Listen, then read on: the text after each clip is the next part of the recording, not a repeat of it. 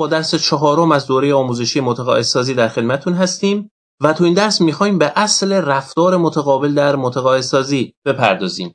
رفتار متقابل یا چیزی که در اصطلاح آمیانه از اون تحت عنوان بدبستان یاد میشه مفهومش به عبارت ساده این میشه که کسی برامون کاری انجام میده و ما در مقابل اون سعی می‌کنیم لطفش رو یه جوری جبران کنیم به عنوان مثال توی مرکز خریدی هستیم فردی با لبخند به سمت ما میاد و یک خوراکی رو به ما هدیه میده. و بعد پرسشنامه‌ای رو به ما میده که در اون در مورد کیفیت یه سری از محصولات از ما سوال شده. در واقع می‌خواد در مورد کیفیت محصولاتش نظرسنجی کنه.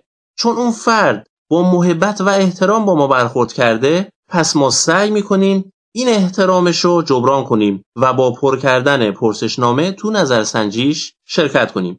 این یک مثال ساده بود از بدبستانی که تو زندگی اجتماعی و روابط بین فردی از این موارد زیاد پیش میاد که از اون میشه تو متقاعدسازی هم استفاده کرد. پایه و اساس بدبستان یا رفتار متقابل این هست که انسانها خودشون رو متعهد به جبران کردن لطف یا محبتی می‌بینن که نسبت به اونها شده. این مورد حتی در مورد افراد غریبه و کسایی که حتی اونها رو نمی‌شناسیم هم صدق می‌کنه. تو این روش ابتدا چیزی به طرف مقابل ارائه میشه که می‌تونه یک جمله محبت آمیز باشه می‌تونه انجام یک کار باشه می‌تونه دادن هدیه باشه و هر کاری دیگه ای با این کار طرف مقابل احساس دین می‌کنه و باعث جلب اعتمادش میشه. حالا اینجا بهترین فرصت هست که درخواستمون رو به مخاطب ارائه کنیم. در واقع تو این روش به مخاطب باید بگیم که حاضریم کمکش کنیم و براش وقت بذاریم. این کار حسن نیت و صداقت ما رو به مخاطب نشون میده. در مقابل مخاطب هم برای جبران کردن لطف ما درخواستمون رو راحتتر قبول می‌کنه. پژوهش ها نشون میده که وقتی به دیگران کمک می‌کنیم بین ما پیوندی ایجاد میشه که این پیوند باعث ایجاد نزدیکی و صمیمیت با طرف مقابل میشه. که این کار باعث جلب اعتماد مخاطب و در نتیجه متقاعد کردن وی خواهد شد. پس تو این روش ارزش ها بین طرفین رد و بدل میشه. ارزش می‌تونه وقت گذاشتن برای طرف مقابل باشه. می‌تونه صرف کردن انرژی برای کاری باشه. می‌تونه حتی یک تشکر ساده باشه. می‌تونه راهنمایی کردن و یا مشورت دادن باشه و به طور کلی هر کاری که باعث بشه یکی از نیازهای مخاطب رفع بشه. این میشه ارزش. پس ارزش لزوما یک کالا یا یه چیز مادی نیست بلکه مهم اینه که یک کاری رو برای طرف مقابل انجام بدیم که براش با ارزش باشه که در اینجا اول باید ببینیم چه چیزهایی برای مخاطبمون با ارزشه که رابطه رو بر اساس اون شروع کنیم. نکته قابل توجه این هست که گاهی ممکنه جبران کردن ما توسط مخاطب بلافاصله صورت نگیره. پس لازمه که صبور باشیم. به هر حال همه افراد به خاطر شن و وجه اجتماعی هم که شده سعی می‌کنن لطف شما رو جبران کنن. حالا ممکنه زودتر یا دیرتر این کار اتفاق بیفته. پس اعتمادمون رو نسبت به اثر بخشی این روش از دست ندیم. نکته بسیار مهم در این اصل اینه که هیچ وقت کاری رو که انجام دادیم به رخ مخاطب نکشیم. به عبارتی منت سرش نذاریم که اگه این کارو بکنیم ارزش کل کاری که انجام دادیم یه دفعه از بین میره. پس به این نکته هم حتما توجه داشته باشیم. مورد دیگه ایجاد کردن تعهد اکثر انسان ها دوست دارن در طی زمان گفتارشون فکرشون و رفتارشون با هم سازگار و هماهنگ باشه. وقتی اینها با هم سازگار نباشه فرد اون تمرکز و آرامش لازم رو نداره. یعنی می‌خواد کاری رو انجام بده که از درون راضی نیست و برعکسش. حتی زمانی پیش میاد که مخاطب شما می‌دونه نظر یا دیدگاهش اشتباهه اما به هر دلیلی باز به حمایت و طرفداری از نظر خودش ادامه میده. تو اینجور وقتها نیاز نیست که سعی کنیم کامل با هم هم عقیده بشیم. همین که سعی کنیم یه نقطه حتی خیلی کوچیک هم در راستای نظر ما بگه کافیه چون همین موردم باعث ایجاد تعهد در مخاطب نسبت به حرفای ما میشه. به عنوان مثال یه فروشنده اگه کاری کنه که مشتریش یه نکته مثبت در مورد محصولش بگه به احتمال زیاد می‌تونه مشتری رو برای خرید و محصول قانع کنه. مشتری هر چند به نکته جزئی هم اشاره کرده باشه باز یک تعهدی نسبت به خرید اون محصول براش ایجاد میشه.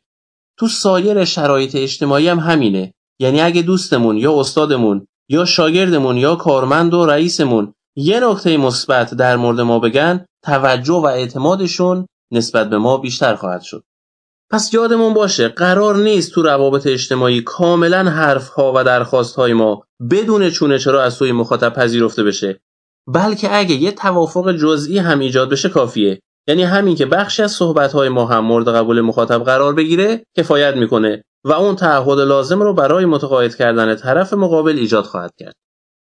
نکته بعد این هست که ناسازگاری باعث ایجاد تنش میشه.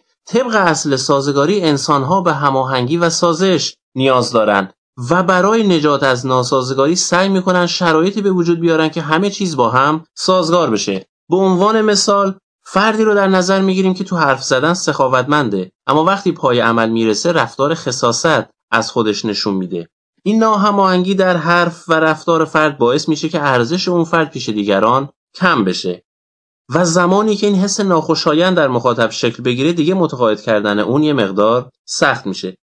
پس رفتار چندگانه داشتن، چند شخصیتی بودن، ثبات نداشتن در حرف و عمل اینا به فرایند متقاعد سازی لطمه خواهد زد. پس به این نکته هم حتما دقت داشته باشید مورد دیگه ای که در ارتباط با بحث تعهد و سازگاری هست تمرکز روی نتایجه در اینجا میایم و روی نتایج مثبت پیشنهادمون به طرف مقابل تاکید می‌کنیم. به عنوان مثال یه فروشنده برای اینکه مشتری خودش رو به خرید محصولش قانع کنه می‌تونه اول در مورد فواید محصولش برای مشتریش بگه. یا در مورد روابط اجتماعی هم به همین صورت هست. تو گفتگوهامون با دیگران برای متقاعد کردنشون می‌تونیم مزیت‌های گوش دادن به حرفمون رو براشون بگیم. مثلا اگر از استادمون درخواستی داریم براش توضیح بدیم که این درخواست ما چه نتایج مثبتی رو خواهد داشت. یا اگر از فرزندمون می‌خوایم کاری رو انجام بده بهش بگیم که اگه اون کار رو انجام بده چه نتایج خوبی براش داره و تو سایر موارد هم به همین صورت. یا تو استفاده کردن از وسایل و اشیا هم به همین صورته. اگه می‌خوایم مخاطبمون رو به استفاده از وسیله ای متقاعد کنیم فواید استفاده از اون رو براش توضیح بدیم. با این کار مخاطب نسبت به استفاده از اون وسیله بهتر قانع میشه. به عنوان مثال اگه دوستمون چشمش ضعیفه و از عینک هم استفاده نمی‌کنه خوبی های استفاده از عینک رو براش توضیح بدیم. چون تو اینجور وقتها اکثر افراد بیشتر به بدیهاش فکر می‌کنن تا به خوبیهاش و اینجا لازم هست که یک نفر این فواید رو براشون یادآوری کنه. علاوه بر این خیلی وقتها افراد از طریق آشنا شدن با مزیت‌های یک محصول اقدام به تهیه اون می‌کنن. یعنی قبل از اینکه اصلا اون محصول دیده باشن صرف آشنایی با مزیت‌هایی که اون محصول داره اونا رو برای تهیه اون قانع می‌کنه. مثل روشی که بیمه گذارها برای متقاعد کردن مشتریاشون استفاده می‌کنن. اونا اول مزیت‌های استفاده از بیمه رو برای مشتریاشون توضیح میدن و بعد نوع و شرایط بیمه مورد نظر رو برای اونها معرفی می‌کنن. پس یه زمانهایی هم می‌تونیم اول به مزیت‌ها و نتایج خوب یک کار بپردازیم و بعد در آخر درخواست و یا پیشنهاد اصلی خودمون رو به مخاطب ارائه بدیم. اینجوری فرایند متقاعد کردن مخاطب راحت تر میشه. و در پایان باید بدونیم که اصل بدبستان تعهد سازگاری و تاکید روی نتایج مثبت تو اکثر موقعیت های زندگی اجتماعی شغلی و تحصیلی قابل استفاده است. و همونطوری که تو مثال ها هم داشتیم تو انواع موقعیت ها می‌تونیم ازش استفاده کنیم.